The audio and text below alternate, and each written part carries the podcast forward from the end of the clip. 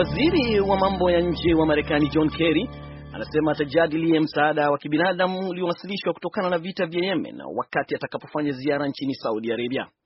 Mwandishi wa Sauti ya Amerika Pan Dawkins aliyeandamana na Waziri Kerry anasema pia ametangaza msaada mpya kutoka Marekani wa dola milioni 68 kwa Yemen wakati aliposimama katika nchi ya Jibuti iliyoko karibu na Ghuba ya Eden mapema hivi leo.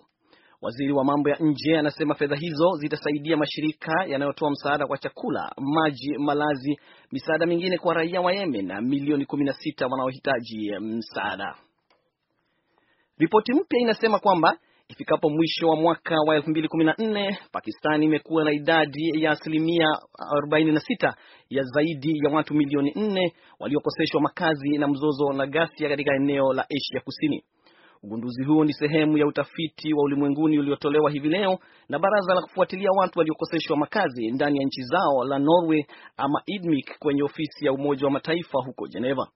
Ripoti hiyo inasema idadi ya watu waliokoseshwa makazi ndani ya nchi huko Pakistan umeongezeka kutoka watu 1746,700 mpaka takriban watu milioni 1.9 wakati uasi na operesheni za kukabiliana na uasi zilipozidishwa.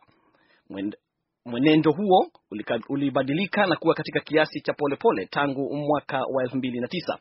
Ripoti inasema wengi wa wale waliokoseshwa makazi bado mpaka mwisho wa mwaka jana walikuwa wakiishi katika hali hiyo ngumu. Unaendelea kusikiliza idhaa ya Kiswahili ya Sauti Amerika kutoka hapa jiji kuu la Marekani Washington DC. Tunaendelea na habari za dunia. Ugiriki leo imelipa shirika la fedha duniani IMF riba ya dola milioni mia mbili na ishirini na mbili, lakini bado kuna malipo makubwa yanayoikabili nchi hiyo na haiko wazi kama Athens itaweza kulipa. Athens inatakiwa dola bilioni moja kutoka kupeleka kwa IMF kufikia Mei kumi na mbili. Iwapo itashindwa, wanachama wa Ugiriki katika Eurozone huenda ukawa na wasiwasi. Umoja wa Ulaya unasema Jumanne kwamba unaimani kuwa Ugiriki na wakopeshaji wake watachukua hatua muhimu za kuiweka nchi hiyo katika hali imara ya kiuchumi na, kuka, na kubaki ndani ya Eurozone. Waziri wa fedha wa Ugiriki Yanis Varoufakis akiwa kule Rome hivi leo na kufanya mashauriano na mwenzake wa Italy Pia Caro anatarajiwa kuenda Madrid baadaye Ijumaa kukutana na waziri wa fedha wa Spain.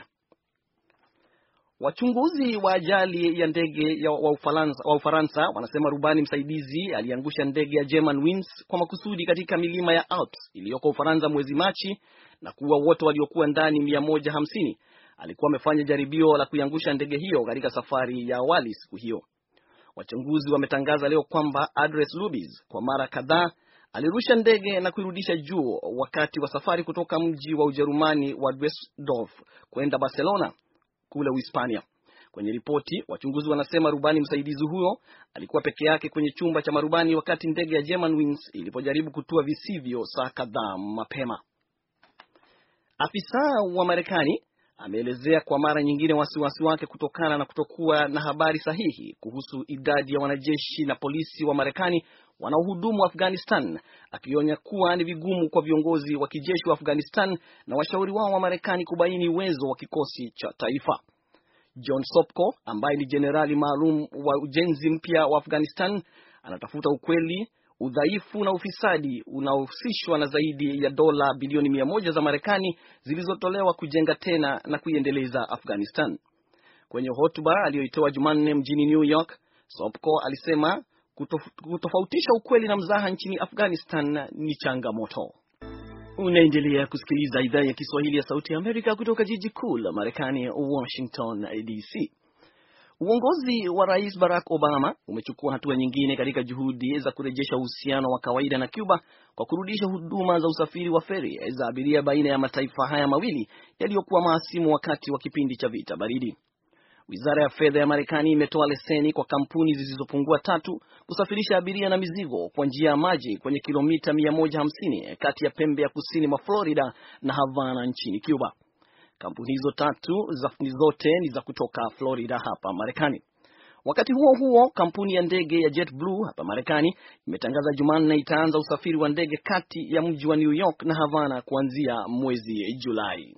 Na mahakama nchini India imetoa hukumu ya kifungo cha miaka mitano kwa mwigizaji nyota wa Bollywood Salman Khan cha miaka mitano gerezani baada ya kumkuta hatia ya uwajibikaji kwenye mauaji ya ajali ya kuua kwa gari iliyotokea mwaka wa elfu mbili na mbili. Jaji wa mahakama ya Mumbai ametoa hukumu hiyo mapema leo. Hata hivyo, Khan alikuwa anakabiliwa na hukumu ya mpaka miaka kumi gerezani. Waendesha mashtaka wanadai Salman Khan alikuwa akiendesha gari aina ya Toyota Land Cruiser akiwa amelewa wakati alipogonga watu watano waliokuwa wamelala kando ya barabara, ambapo mmoja wao alikufa na wengine kuachwa wamejeruhiwa.